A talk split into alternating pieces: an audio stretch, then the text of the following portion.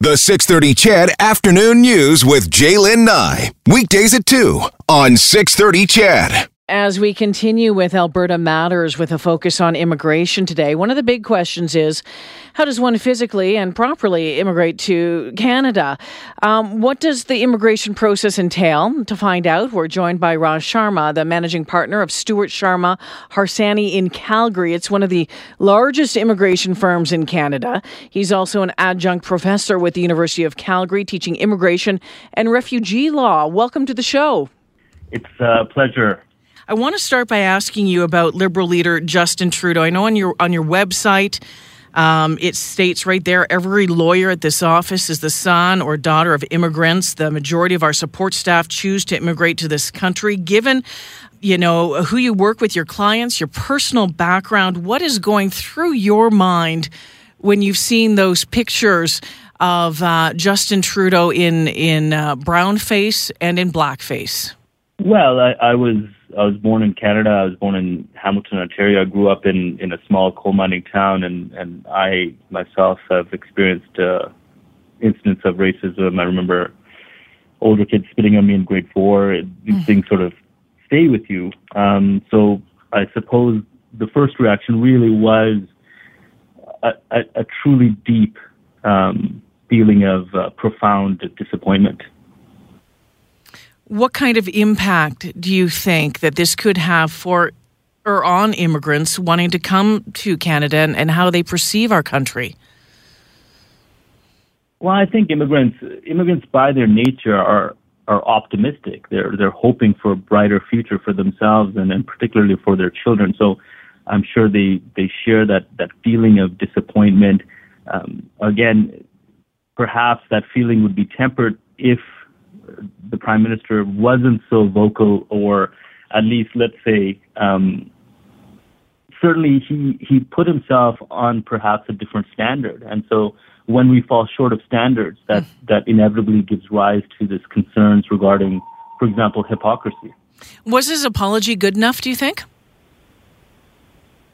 The apology would have been better if it wasn't uh, if it wasn't sparked by him getting caught. If mm. it wasn't sparked by the exclusive story by Time Magazine, if it wasn't sparked by this sort of revelation. So I, I suppose it would have been better if, if he had come forward on his own accord as opposed to being um, compelled to do so. And, and it would have been better if he disclosed, for example, the third incident of, of, of blackface or, or and so you know, I, I, again, Canadians are very forgiving, and so you know, once could be a, a mistake, twice could be a coincidence. I think third time is is usually uh, indicative of something deeper, perhaps. But again, I'm not I'm not calling Justin Trudeau a racist. I think that this speaks more to um, his his privilege growing up. It mm. speaks to the bubble that he occupied probably since his birth. It speaks to his incredible maturity, immaturity until a very late stage in life. Hmm. Um, you know, clearly he's he's embracing two turban Sikh men in one of the photos uh, and grinning, and so I, I honestly don't think he saw anything truly wrong with what he was doing. It, it just speaks to um, incredible sort of immaturity and incredible sort of uh, uh, lack of intellect, I, I would say, at that point. And again, you're 29 or 30. It's uh, you definitely have to be accountable or responsible for your actions. One more question uh, on this front, and, and it stems from uh, a post that was on your Twitter feed today.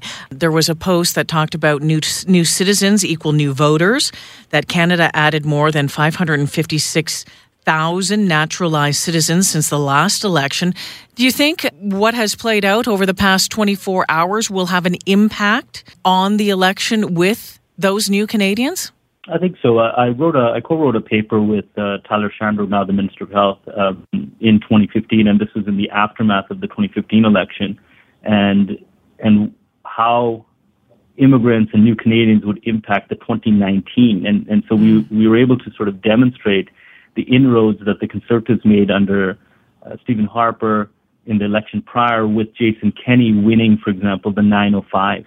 Yeah. Uh, and that area code is very, very important. So I think the impact here, and, and I think, and again, I'm not, I don't know, you take it for what it is, my insight. I'm an immigration lawyer, but what I see here is that Jagmeet Singh, as the only uh, political leader, person of color, racialized uh, Canadian, his response um, and his campaigning in the last little bit, this may give uh, give wind somewhat to his wings and, and give him breathe new life to Jagmeet Singh, and and now the NDP might actually uh, you know challenge the uh, and draw some votes away from the Liberals in, in some ridings, let's say in BC and and, and in certain ridings in Ontario. So um, I think the immediate sort of let's say, impact will be, I think, for for the NDP fortunes because of uh, Jagmeet Singh.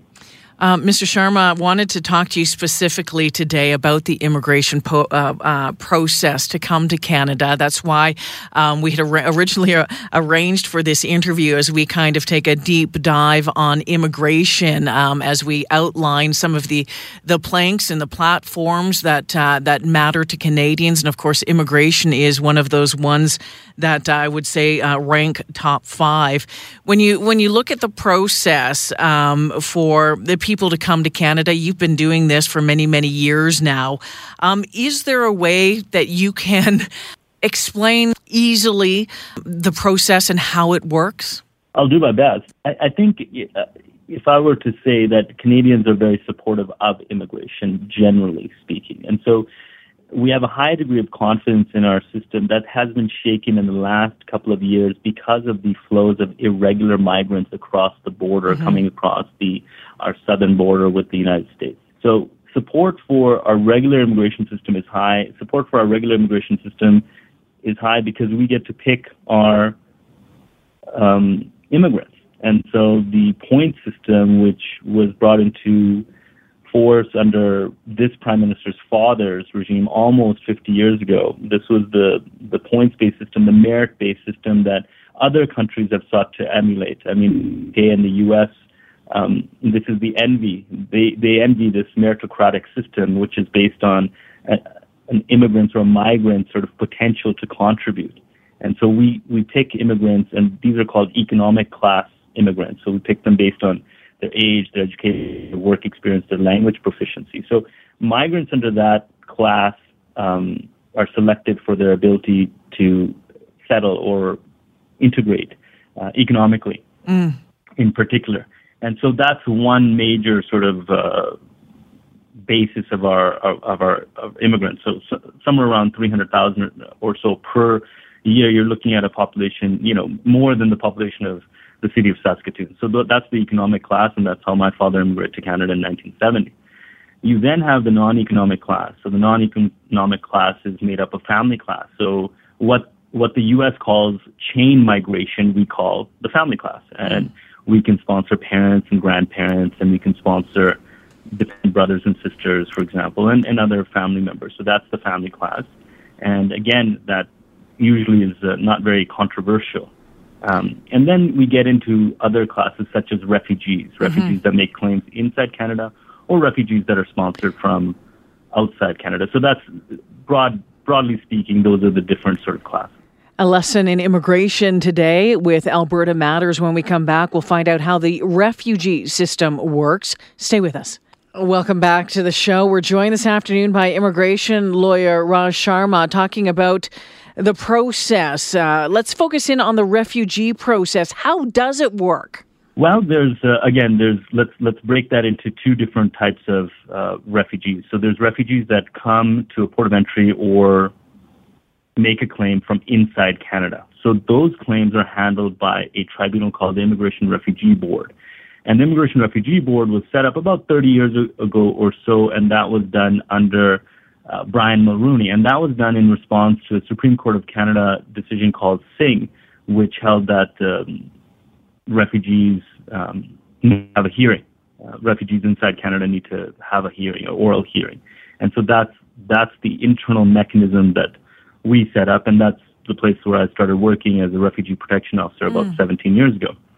Then we have the ability uh, to bring refugees in from outside Canada. So these are sponsored refugees. And there's two sort of general ways of doing it. Canada is the only country in the world that allows Canadians or, or Canadian permanent residents, individuals, to sponsor refugees from outside Canada. So there's there's a private sponsorship, sometimes known as a group of five. Um, there's sponsorship agreement holders. There's some churches, for example, other community organizations that are um, authorized to bring in uh, claimants or refugees from outside Canada. And then there's the government assisted uh, refugees. And when we talk about this, I don't even have to look at my text line right now, and I can guarantee you there are people um, wondering about the vetting process. What does that look like?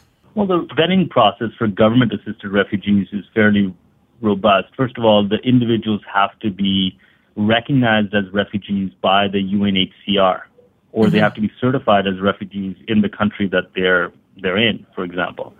Uh, so first of all, you have that process where the UNHCR has already screened these individuals and has sort of verified their their claims. Um, in the past, a little bit, when we did bring in larger numbers, uh, the Syrians, for example, you did have teams of Canadian processing teams, in, you know, Canadian processing teams that were sent to various areas to interview and screen potential candidates for resettlement in Canada. So, um, you know, I understand the concerns. Look, when you're dealing with other countries, and you, you have countries that perhaps have undeveloped, underdeveloped uh, police or judicial or legal systems, uh, your screening can only be good as, for example, police clearances or, mm-hmm. or you know the the information or intel that you have on the ground. So um, we will never get to perhaps uh, you know, perfect screening. And, and, you know, it's very hard to predict what people will do in the future, even if they don't have at present uh, a criminal record. Mr. Sharma, um, now earlier this year, I know that I think it was earlier this year, there was word of a major backlog of legacy refugee claims, and I know that you know um, I, have heard from different people about trying to to get to the country, and it can take a, a very very long time. Has that process or has that timeline uh, eased up at all?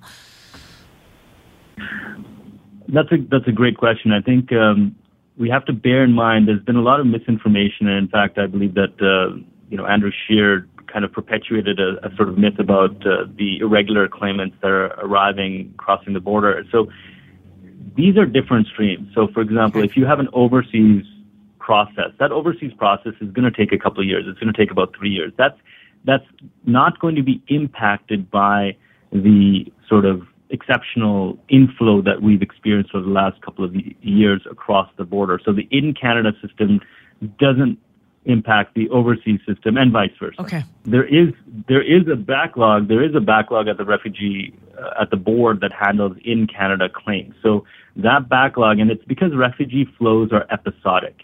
And so when I started at the Refugee Protection Division, we were dealing with the massive tens of thousands of um, inflow after September 11th. Mm. And so a backlog developed at that time. And so again, we have, uh, you know, the board was set up and was handling about 20,000 or finalizing about 20,000 claims per year.